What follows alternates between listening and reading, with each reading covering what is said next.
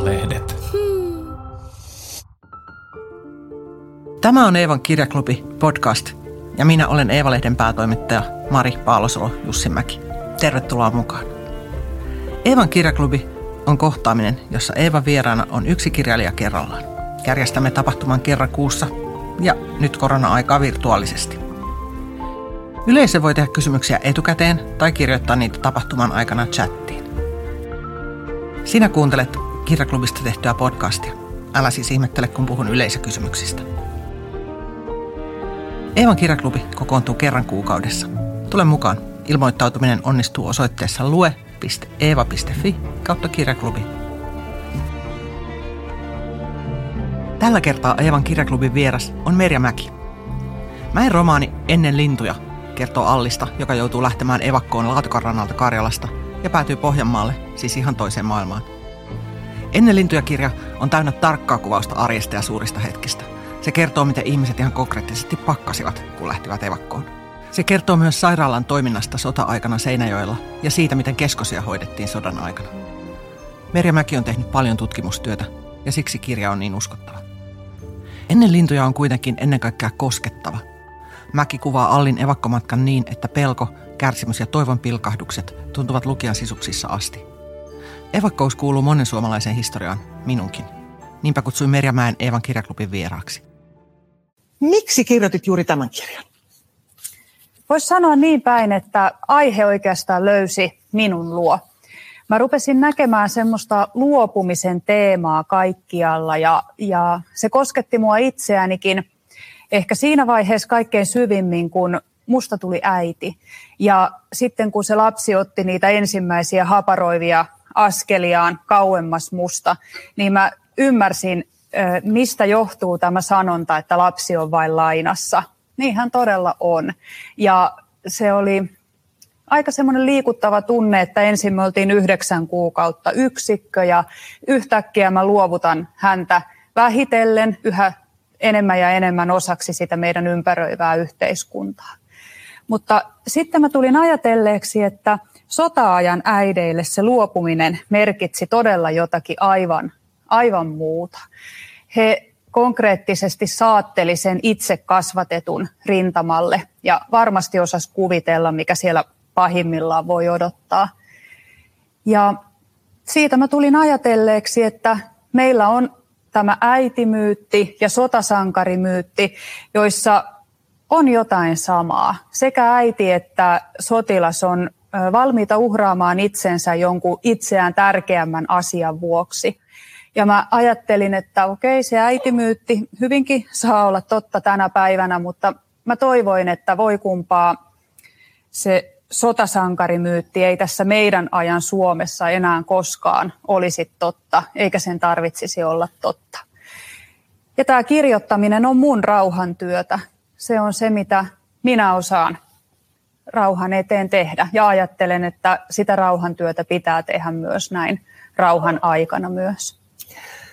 Tämähän tuli nyt jotenkin ihan järkyttävällä tavalla ajankohtaiseksi pari kuukautta ilmestymisen sen jälkeen, kun Ukrainaan hyökättiin ja ihmiset joutuivat taas lähtemään pakoon Euroopassa ja lapset ja naiset pakenemaan.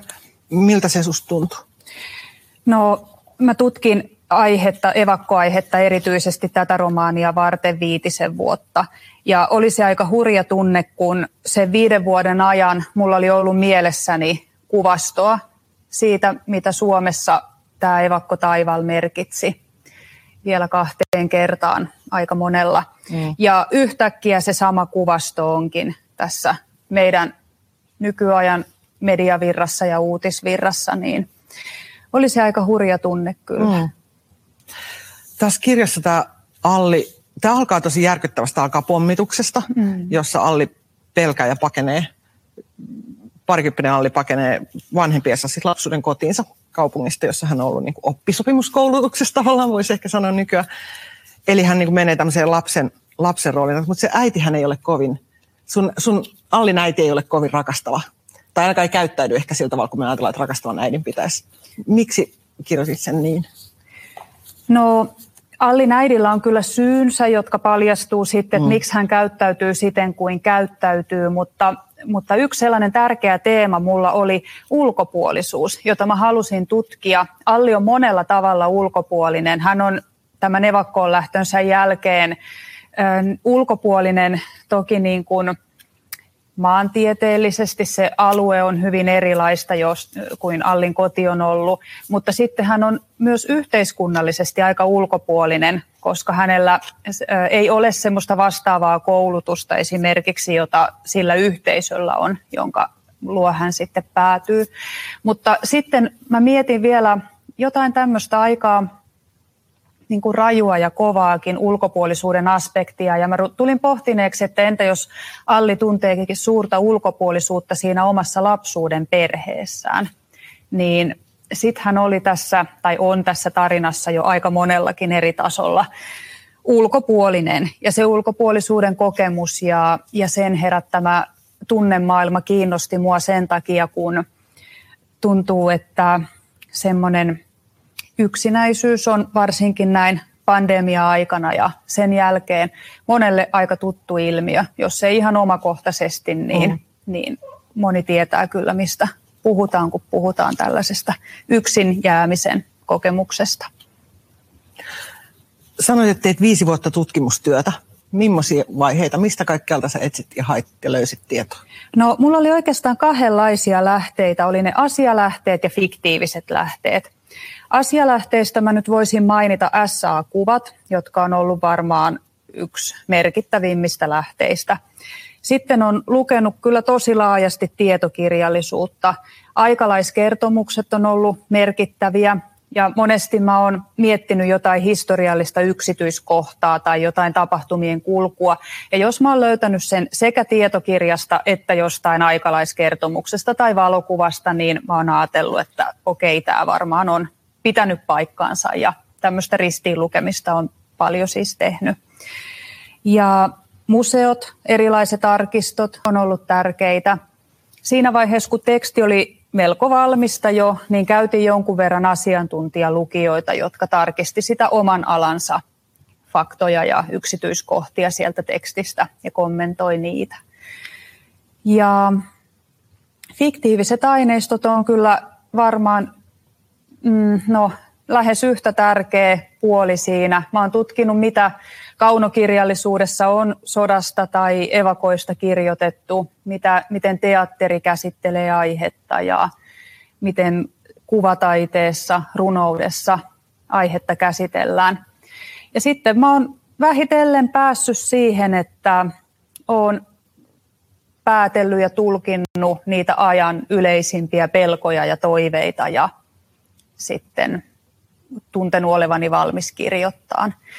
Aika pitkään siinä kyllä meni. Kun mä sotaa ryhdyin tutkimaan, niin tuntui, että mä aluksi törmäsin semmoiseen 50-luvulla, ehkä 60-luvulla eläneeseen sotapropagandaan, joka toki oli tärkeää sotien aikana ja, ja heti niiden jälkeen.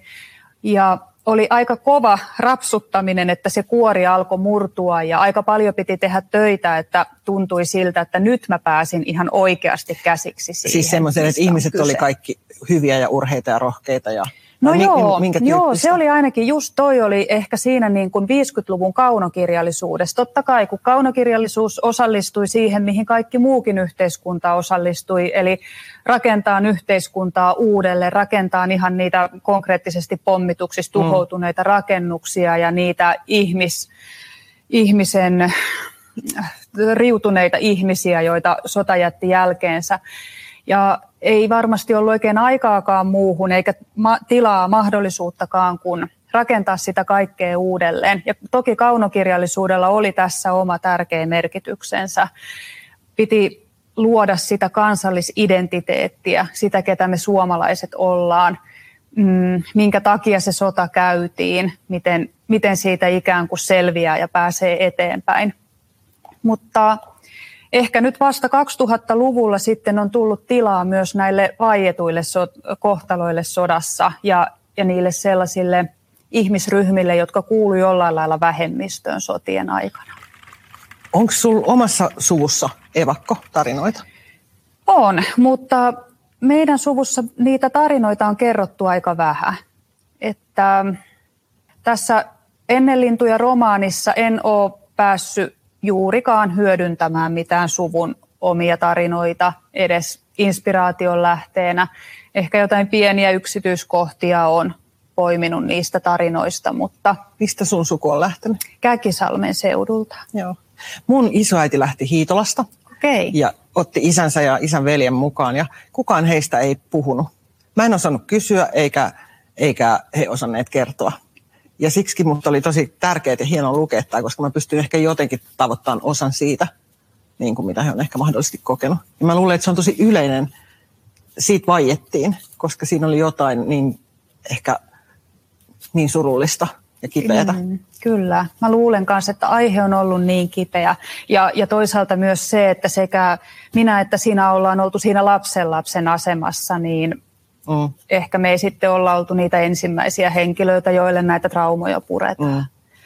Mutta kuitenkin parhaimmillaan mä luulen, että taide voi tehdä yksityisestä yleisen, että se romaani, vaikka se käsittelee sitä Allin evakkotarinaa, niin se toivottavasti onnistuu tavoittaan evak- evakkoudesta yleisemmälläkin tasolla jotain ja, ja olemaan semmoinen kertomus, johon moni voi samaistua.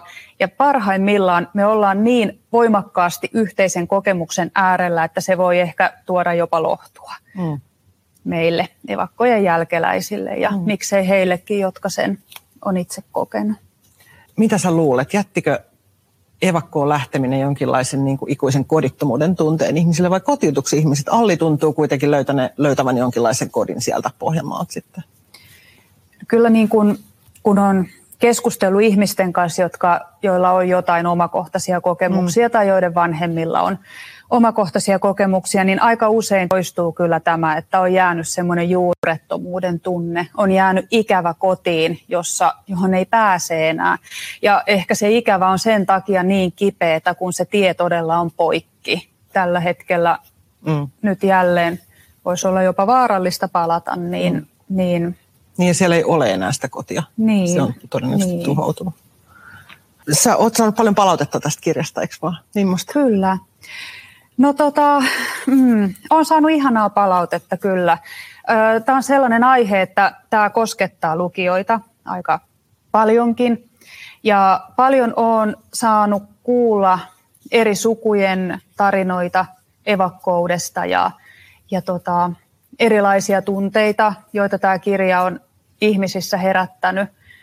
Aika moni on sanonut, että on vuolaasti itkenyt tämän tarinan äärellä ja, ja tota, yleisesti ottaen ollaan ihmisten kanssa keskusteltu just siitä, että mitä se ehkä semmoinen ylisukupolvinen evakkouden trauma saattaa meille merkitä tänä päivänä. Mm. Mä luin tämän uudestaan nyt tätä tapaamista varten. Mä luin tämän silloin tammikuussa, kun tämä ilmestyi ja luin sen nyt sitten uudestaan verestin vähän tai muistelin vähän yksityiskohtia, kun on aina pääsee unohtumaan.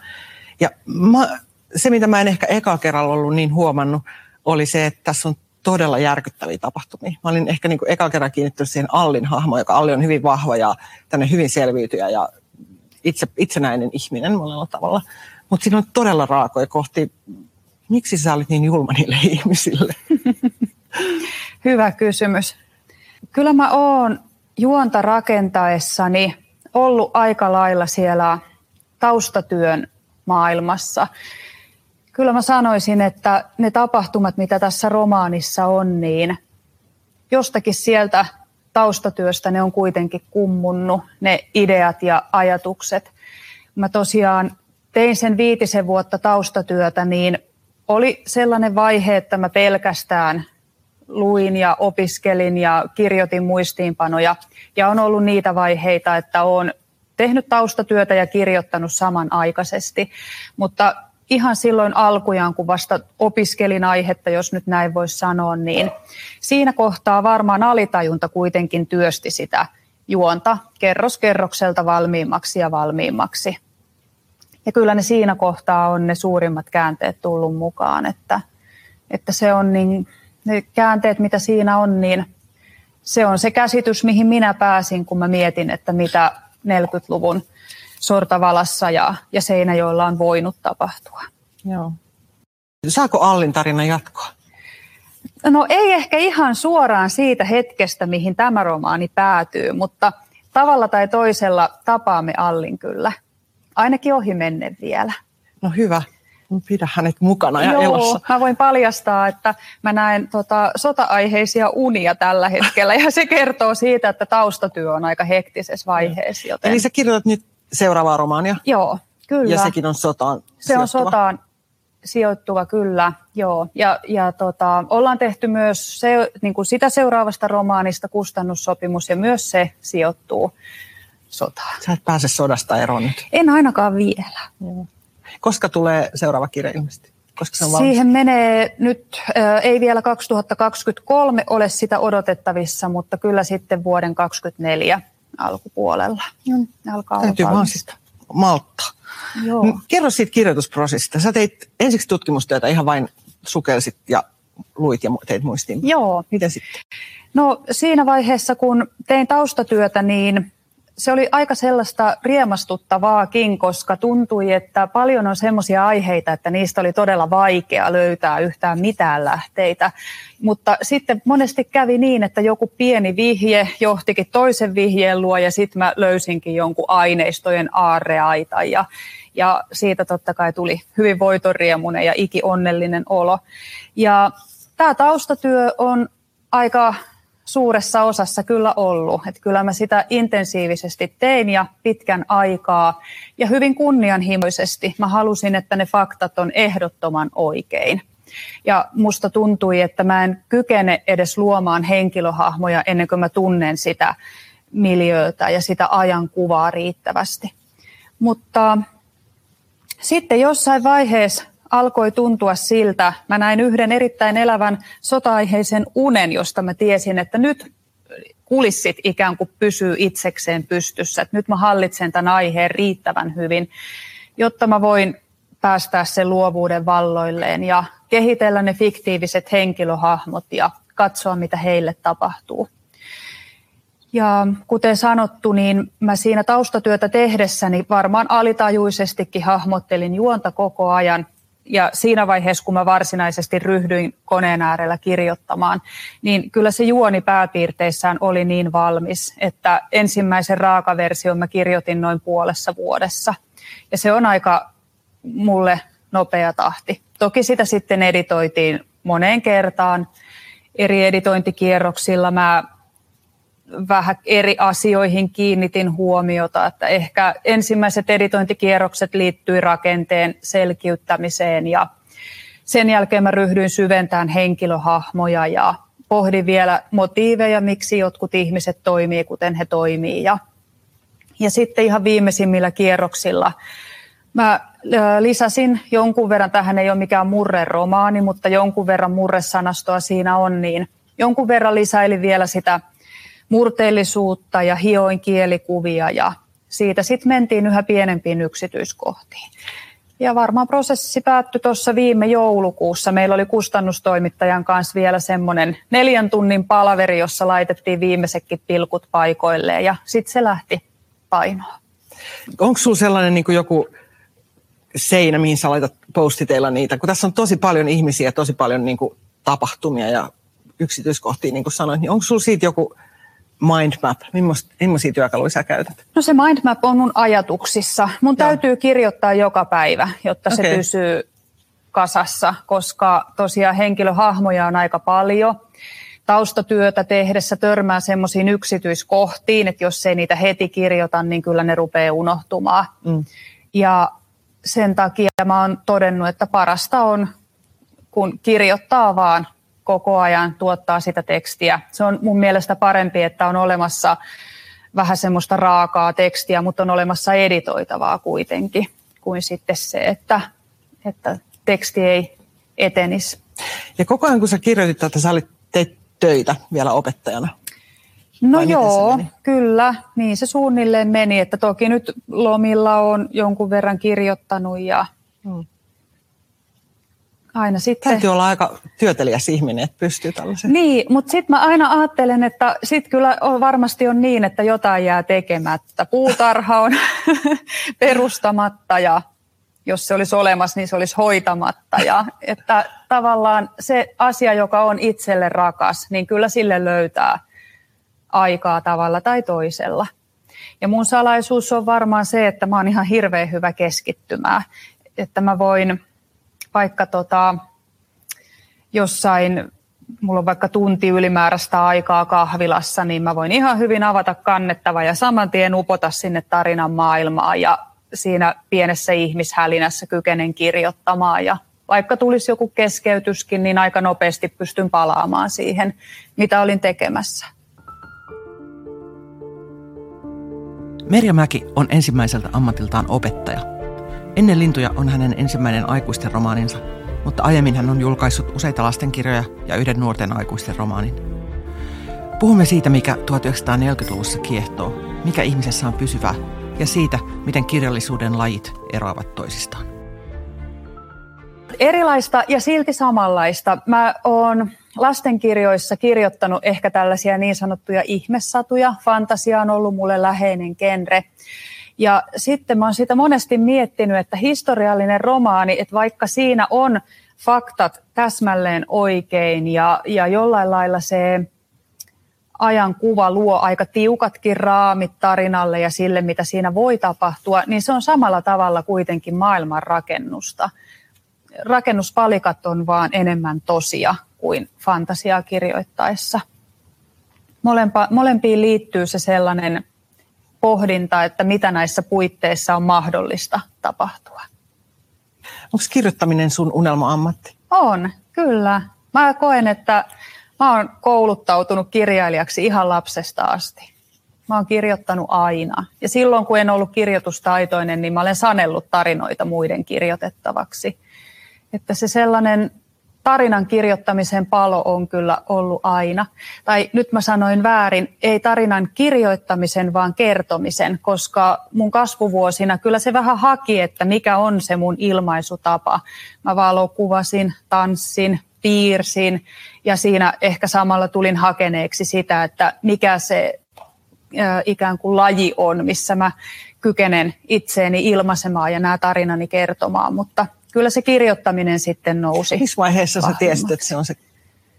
se, on se? Mm, no varmaan se selvisi joskus yläasteaikoina, kun koulupäivät päättyi, niin mä menin kotiin kirjoittamaan. Se ei ollut ehkä ihan sellaista tyypillistä teinin mielipuuhaa ja kyllä se siinä sitten selvisi. Oliko se yksinäinen lapsi?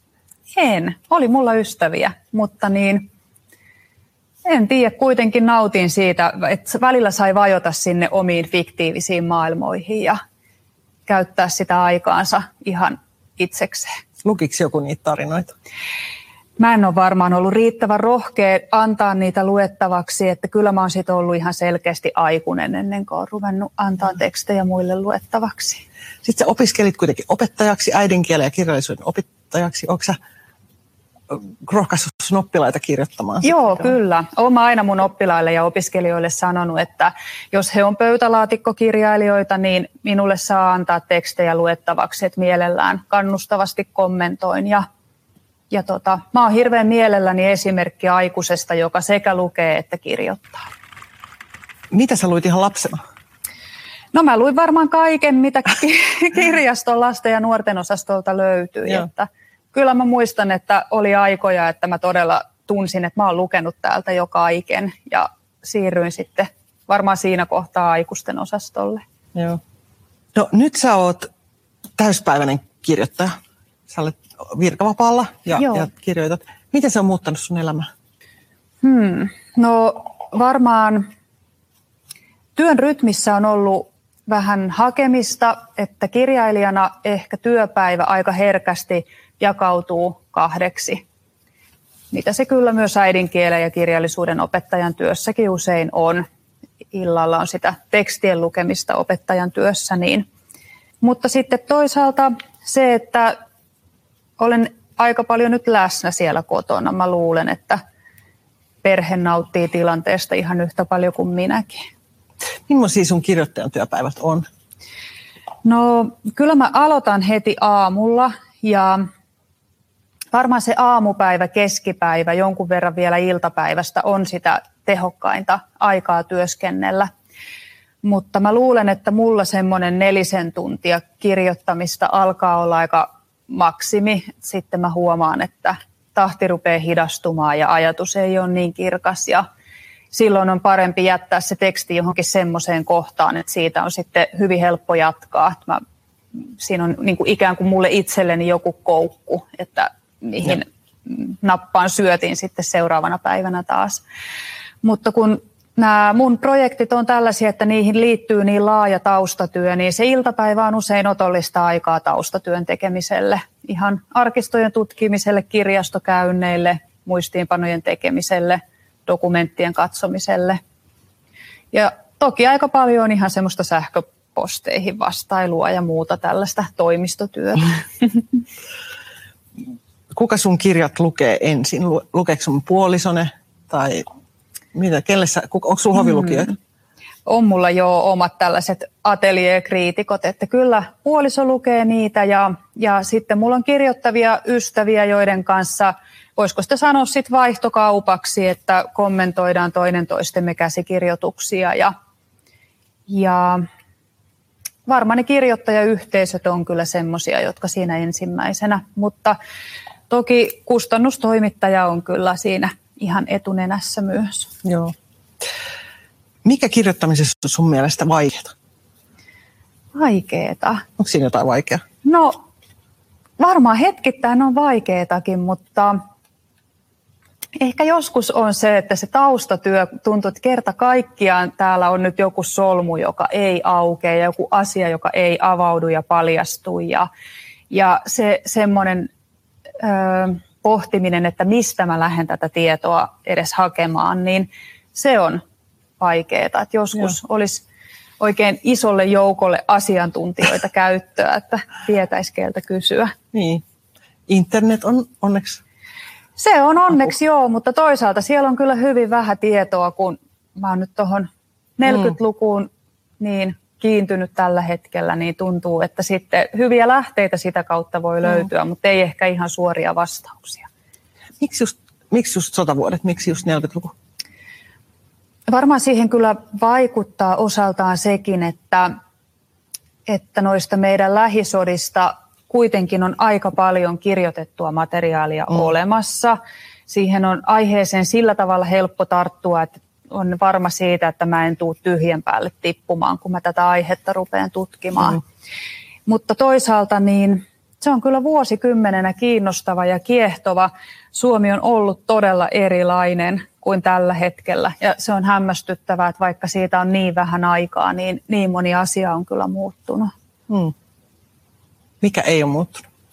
Ihminen ei ole muuttunut miksikään. Mä oon huomannut, että vaikka ihminen on elänyt siellä sodan varjossa, niin samalla lailla aika moni on toivonut rakkautta, sitä, että löytää jonkun kivan tyypin vierellensä ja, ja kuitenkin vaikka siinä on se sota ollut, niin ne pelot on silti saattanut liittyä aika niin kuin tähän tällaiseen arkiseen, läheiseen elämään, että mitä jos se ihana nyt ei sitten vaikka vastaakaan minun kirjeeseen tai, tai jotain tämän mm. tyyppistä. Mm. Että olot on olleet äärimmäiset, mutta kyllä se ihmisyys on kuitenkin aika samanlaista kuin tänä päivänä.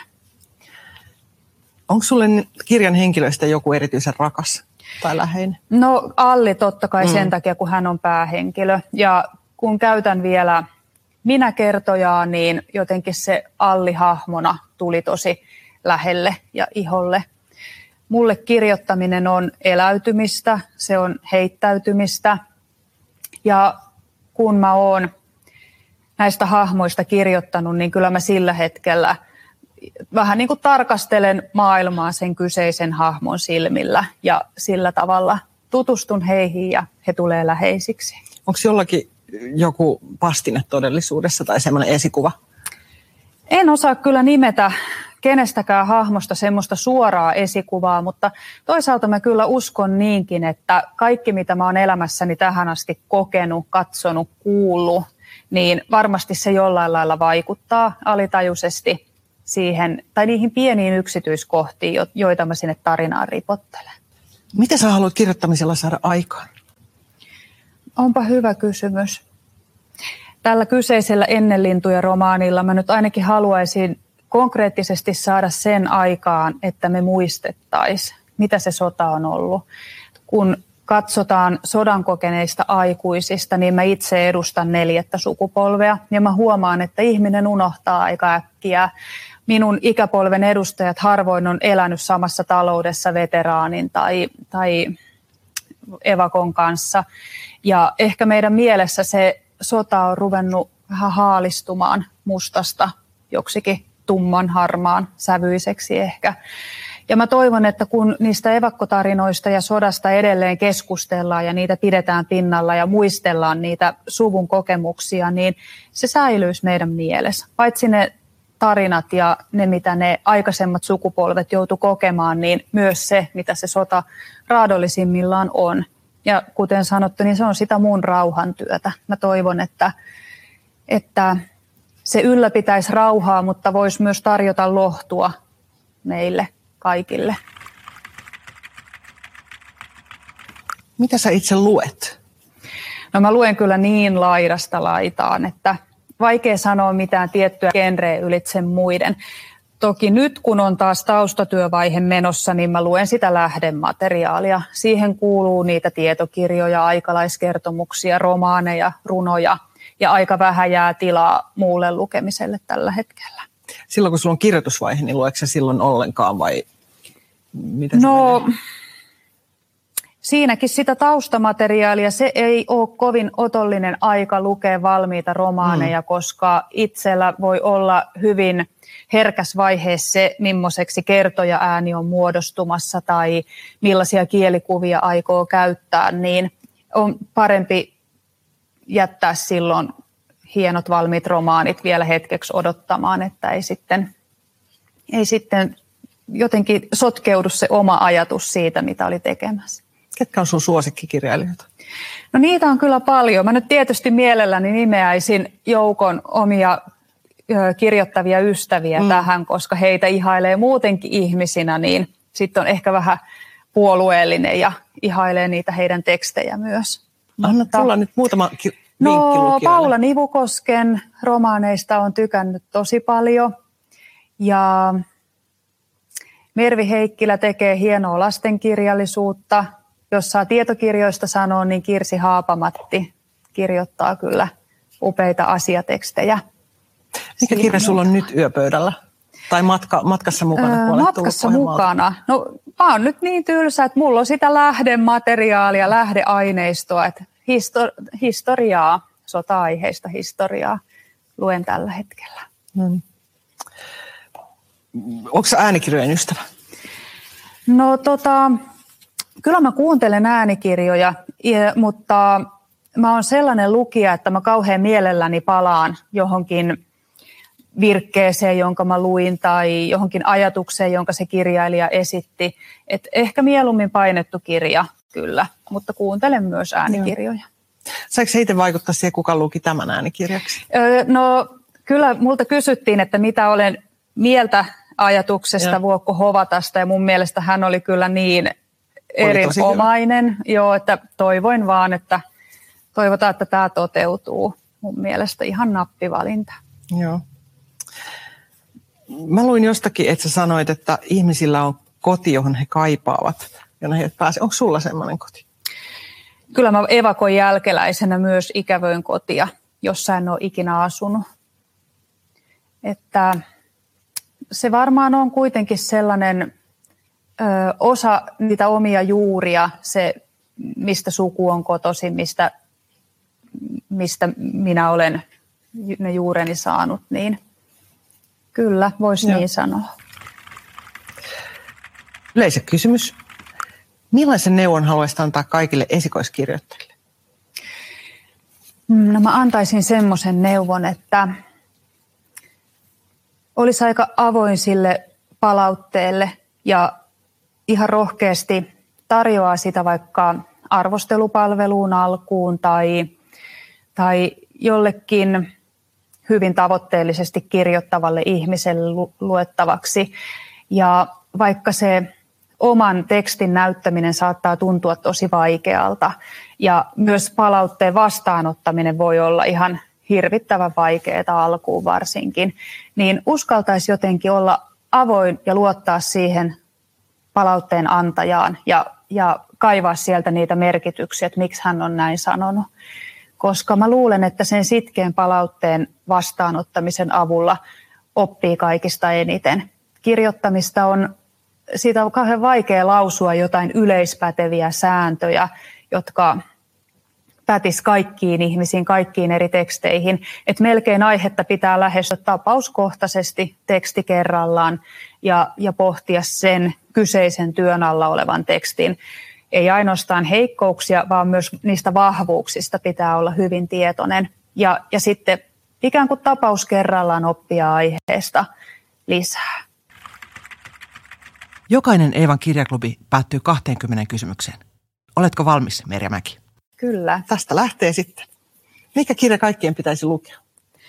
Mm, no tota, kaikkien pitäisi lukea sellainen kirja, joka auttaa tai joka niin kuin virittelee sen lukijan näkymöintiin. Se on tällainen Judith A. Lechersin käsite. Näkymöinti, näkymöinnillä hän tarkoittaa mielenkuvaa, mielikuvitusmaailman luomista. Ja ihan siis lukiessaan niin kuin elokuvaa katselisi, pystyy kuvittelemaan sen niin hyvin. Ja mun mielestä ei ehkä ole väliä sillä, että mikä se teos on, vaan se lukutapahtuma on hirveän merkittävä, koska kun näkymöi, niin samaan aikaan ö, etsii informaatiota siltä kirjalta, mutta myös itse sepittää ja luo jotain sitä tarinaa täydentävää. Ja mä luulen, että se on sellainen flown kokemus, että se kehittää ajattelua muutenkin. Mikä kirja sulla on esimerkiksi ollut semmoinen? Varmaan jos ajatellaan ihan ensimmäisiä kirjoja, niin Lindgrenin Ronja Ryövärin tytär oli sellainen. Ja sen jälkeen kyllä monia monia Joo. muita. Mutta... Muistatko kuinka vanha sä olit, kun sä luit sen? No sitä mä en sen, kyllä muista, m- mutta tota, mä luulen, että alle 10-vuotias reilusti. Kuinka vanhana sä opit lukemaan? Sitäkään mä en muista. Mä oon varmaan ollut siis ekaluokkalainen. Joo. Mulla ei ole sellaista kauhean kirkasta mielikuvaa, että joku yksi tietty hetki olisi ollut se lukemaan oppimisen hetki. Minkä taidon haluaisit osata? Mä haluaisin edelleen kehittyä siinä, miten rajoja laitetaan sopivassa suhteessa. Mä luulen, että me eletään sellaisessa yhteiskunnassa, jossa on aika paljon valinnanvapautta ja toisaalta se valinnanvapaus varmaan myös uuvuttaa, varsinkin nuoria, mutta myös aikuisia. Ja me eletään myös sellaisessa yhteiskunnassa, joka on aika yksilökeskeinen ja se on hyvä asia, mutta toisaalta sitten siitä puuttuu ehkä se yhteisön tuki. Ja kun vapautta on niin paljon, niin siitä seuraa myös se valtava määrä vastuuta. Jos ajattelee työelämää, niin onhan se aika vaativaa. Yhteiskunta olettaa, että yksilö itse pitää hyvää huolta itsestään ja on monenlaista vastuuta, paljon asioita, jotka kilpailee meidän ajasta. Ja mun mielestä semmoisessa maailmassa on aika tärkeää osata itse piirtää ne omat rajansa aika selkeiksi ja näkyviksi. Kuinka hyvä sä oot siinä? No kyllä mä sitä oon ihan harjoitellut ja varmaan harjoittelen edelleen. Mistä viimeksi kieltäydyit? Hmm. Missä vedit rajan? Öö, nyt täytyy sanoa, että mä en ihan tarkasti edes muista, että missä on viimeksi vetänyt rajaa. Tuota, yhdestä pienestä esiintymiskeikasta kieltäydyin. Sä oot tosi paljon muuta kiertänyt nyt Joo. esiintymässä. Mä seurasin sun somea, tai missä mä oon nähnyt sun No nyt on ollut kyllä niin. kiirettä, joo. Että joo. Kirja ilmestyi tammikuun lopulla ja sehän oli niin rajua aikaa tuon koronan takia, että niin. aika moni esiintyminen siirtyi. Ja ne on nyt sitten sattumalta ollut tässä maalis, huhti, toukokuu, vielä kesäkuunkin aikana aika lailla tällaisessa ryppäässä. Mitä sä ajattelet esiintymisestä? Onko se susta kivaa vai onko se välttämättä paha? No kyllä mä mielelläni puhun tuosta kirjasta, koska aihe on mulle rakas ja, ja tota, tarina on sillä tavalla aika lähellä vielä, kun sen kirjoittamisesta on niin vähän aikaa kuitenkin. Ja sitten parasta niissä esiintymisissä ehdottomasti on se lukijoiden kohtaaminen. Ne on usein aika koskettavia iltoja ja niiden jälkeen mä kuulen kyllä siis ihania tarinoita. Olen ollut hyvin kiitollinen luottamuksesta, jota olen saanut kokea. Mikä on yleisin kysymys, mitä lukijat esittää sulle? Ö, aika moni kyllä kysyy jo sitä, että onko tämä minun oman suvun tarina. Eh, ei, ei, ei ole. Ehkä sen takia, että jos mä olisin ottanut vaikka oman isoäitini päähenkilöksi, niin mä olisin käsitellyt häntä fiktiivisenä hahmona varmaan liian silkkihansikkain. Että nyt Alli on hahmo, joka on, voi vaikka käsittää väärin, voi valehdella, voi tahallaan loukata toista. Ja mun mielestä mä lukijana ajattelen, että se semmoinen roso on paljon kiinnostavampaa kuin kauhean siloteltu ja kiilotettu pinta. Mitä sä pelkäät? No, kun on vilkas mielikuvitus, niin voi pelätä hyvin paljon irrationaalisiakin asioita, mutta siis varmaan tällä hetkellä pelkään eniten sotia, kaikkia sotia. Mihin sä tuhlaat? Mä tuhlaan mekkoihin. Tota niin, olen kauhean visuaalinen ihminen. Mun mielestä mekot on yksi kauhean kaunis asia. Lisäksi mä tykkään itse suunnitella niitä mun ompelijan kanssa yhdessä. Montako mekkoa sulla on? En ole laskenut. Ei paljasteta sitä tässä, koska puoliso saattaa kuunnella. Mikä on lempiäänesi? Mulla tulee yhtäkkiä mieleen paris, jota pidetään sellaisena lintuna, että sitähän ajatellaan, että se on vähän semmoinen roskalintu ja se raakkuminen ja rääky, rääkyminen on epämiellyttävä ääni, ei nyt ainakaan mikään sol, sulosointu, mutta tämän linnun äänihän on kauhean arkinen. Se voi liittyä ihan mihin vuoden aikaan tahansa, se voi liittyä ihan mihin tahansa arkiseen tilanteeseen. Ja kirjailijana myös se arki on mulle ehkä sitä kaikkein kiinnostavinta materiaalia. Ja siinä on samalla tavalla rosoisuutta. Ja mä tykkään niistä rosoista, niistä inspiroituu. Se ihana valinta.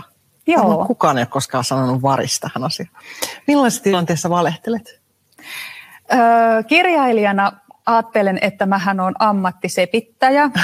ja, ja totta kai siis esimerkiksi historiallisessa romaanissa, no faktathan pyritään pitämään mahdollisimman oikeanlaisina, mutta, mutta paljon siinä on sitä sepitettäkin, kun on täytynyt hahmoa luoda, että ehkä sitten semmoinen siviiliminä ei enää ole kauhean innokas valehtelemaan, mutta joku tilanne, jossa voisin valehdella, niin varmaan semmoinen, että yritän säästää itseeni tai toista ihmistä häpeältä tai nolostumiselta. Kuka on muuttanut elämäsi? Puoliso, koska hän on kyllä semmoinen ihminen, jonka kanssa uskalsin lähteä turvalliselta rannalta ja seilata paljon kauemmas, mihin sieltä rannalta koskaan kykenin edes näkemään. Ja hänen myötä on tullut aika monta uutta roolia. Vaimo, äiti, myös kirjailija. Sellaiset roolit, jotka on vaatinut tosi paljon uskallusta. Kauanko te olette ollut yhdessä? Öö, kyllä me ollaan oltu pitää oikein laskea äkkiä 15 vuotta. Vähän reilu. Mitä sanaa tai lausetta käytät liikaa? Mä varmaan käytän liikaa lauseita, jotka alkaa mun pitäisi.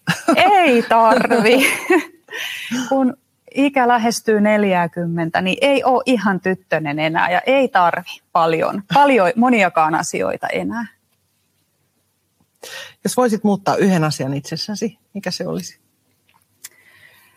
Mulla tulee mieleen, että semmoinen asioista murehtiminen, mutta toisaalta en ole ihan varma muuttaisinko sitä sittenkään, koska juuri sen takia, että murehtii vähän muidenkin asioita, niin se auttaa siinä, että kun mä kirjoitan, niin mä nimenomaan kykenen eläytymään hyvinkin erilaisten ihmisten asemaa. Hmm murehtimisen hyvä puoli. Joo, jotain hyvää siinäkin. Mitä sä pidät suurimpana saavutuksenasi? No mä en sano tähän lapsia enkä kirjoittamiani kirjoja, vaan, vaan voisin sanoa sen, että, että mä pyöritän arkea tällä tavalla kuin pyöritän, koska en ole kyllä mikään kotitalousihminen, mutta, mutta ja edelleen inhoan syvästi ruokakaupassa käymistä ja ruoanlaittoon pitkäveteistä ja leivon, jos leivon, niin leivon aina yöllä. Mutta Yöllä? Joo, yöllä, mutta tota, ne on kuitenkin semmoisia asioita, jo, joihin olen opetellut hyvän rutiinin. Se ei ole luontaista, mutta, mutta sujuu ihan kivasti nykyään. Eikö sä ole saanut sun puolisoa opetettua tekemään kaikkia kotitöitä vielä? että se hoitaisi ihan niin. kaiken. Joo, tähän voidaan ehkä pyrkiä. Mikä on muuten hyödyllisin rutiinisi? Hmm, no hyödyllisin on varmaan se semmoinen, että se keskittymiskyky on hyvin ruti, rutiinin omaista, koska se auttaa kirjoittamisessa paljon, että pystyy aika pienessä hetkessä ja. keskittymään ja menemään aika syvälle sinne flown tilaan. Mutta sitten se intensiivinen keskittymiskyky on hyödyllinen myös ihmisten kohtaamisessa.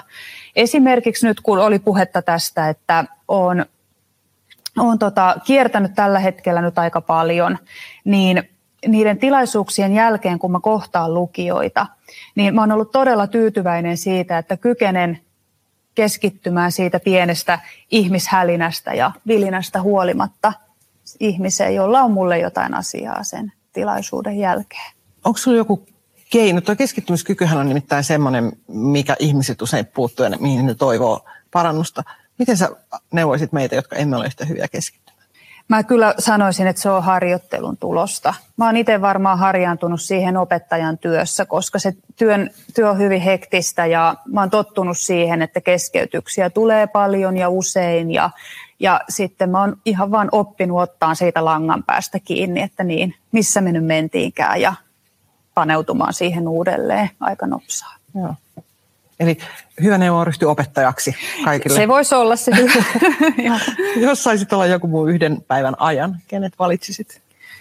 No kun mä ajattelen, että tavallaan mä saankin olla ajoittain joku muu, koska se kirjoittaminen on mulle sitä niin syvää eläytymistä ja heittäytymistä, niin kyllä siinä tavallaan asettuu toisen ihmisen kokemusmaailmaa hetkellisesti mutta jos sitten ihan fyysisesti saisi olla joku muu, niin mä oon kyllä niin utelias, että mä olisin varmaan minä itse hyvin iäkkäänä ja, ja tota, kauhean mielelläni saisin kurkistuksen siihen, että kuinka tarina meni ja, ja miten se alkaa loppupuolelleen tulla. Mitä sä toivot, että siellä olisi tapahtunut?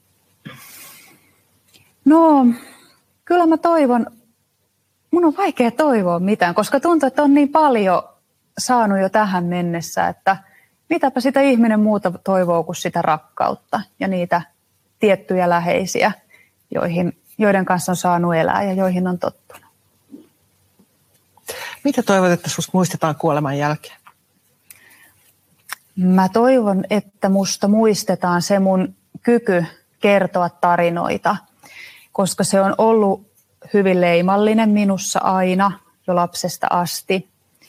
Ja, ja se tarinoiden kertominen on ollut se ja on edelleen se, se on sitä mun rauhantyötä ja se on se mun rakkauden osoitus tälle ympäröivälle maailmalle.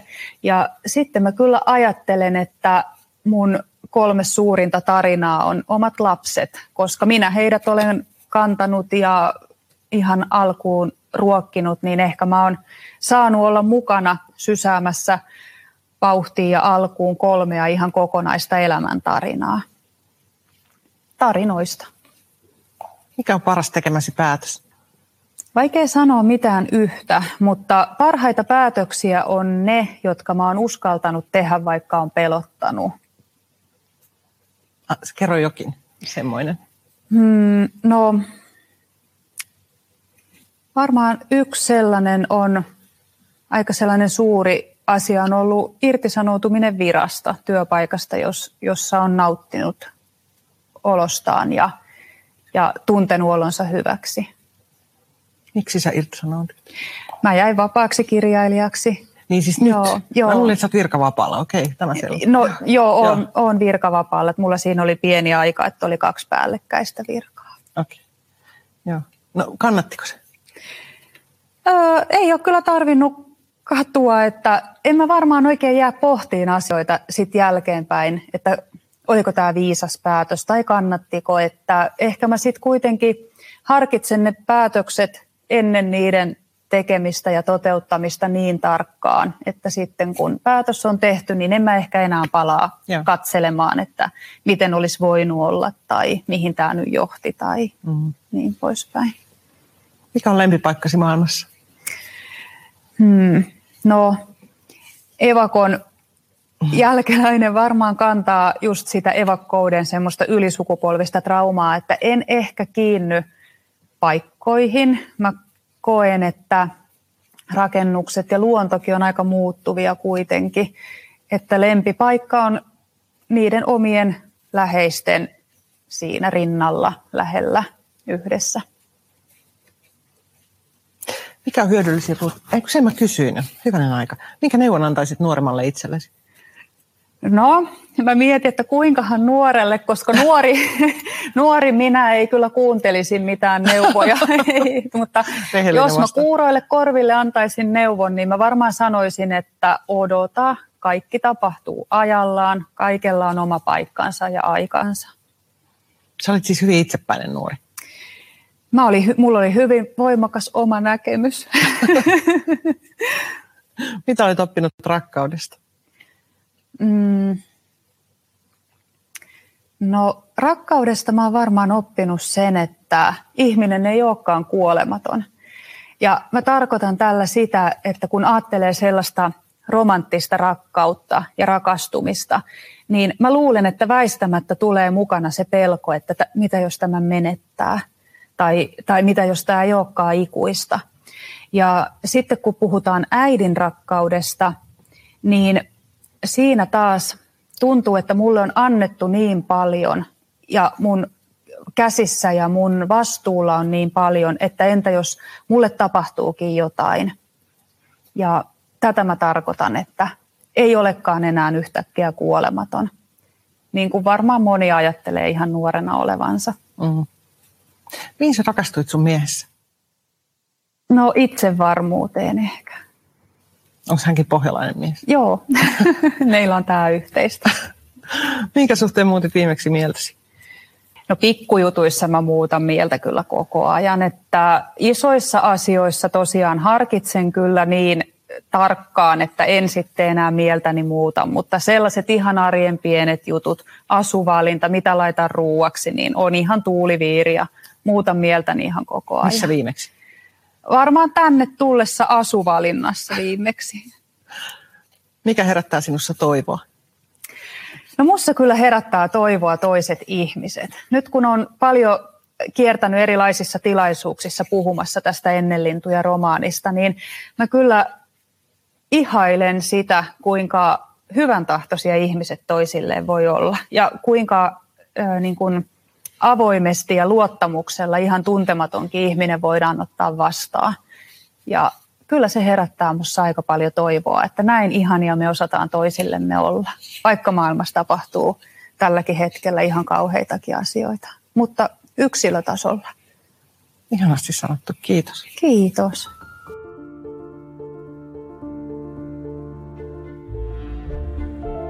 Miltä Eevan kirjaklubi kuulosti? Jos tykkäsit, kerro kaverillekin.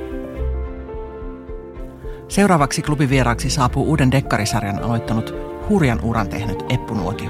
Lue lisää osoitteesta lue.eeva.fi kautta kirjaklubi. Ensi kertaan.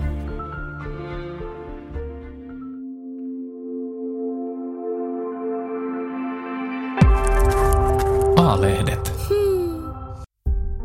Hei, minä olen Eevan päätoimittaja Mari Paalosolo Jussimäki. Tämän podcastin lisäksi Eeva on paljon muutakin. Eeva-lehden sivuilla kohtaat joka vuosi yli 160 rohkeaa ihmistä. Toivon, että tilaat Eevan ja tulet mukaan.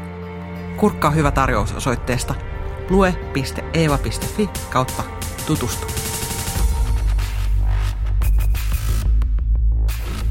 Eeva. Roolien takana.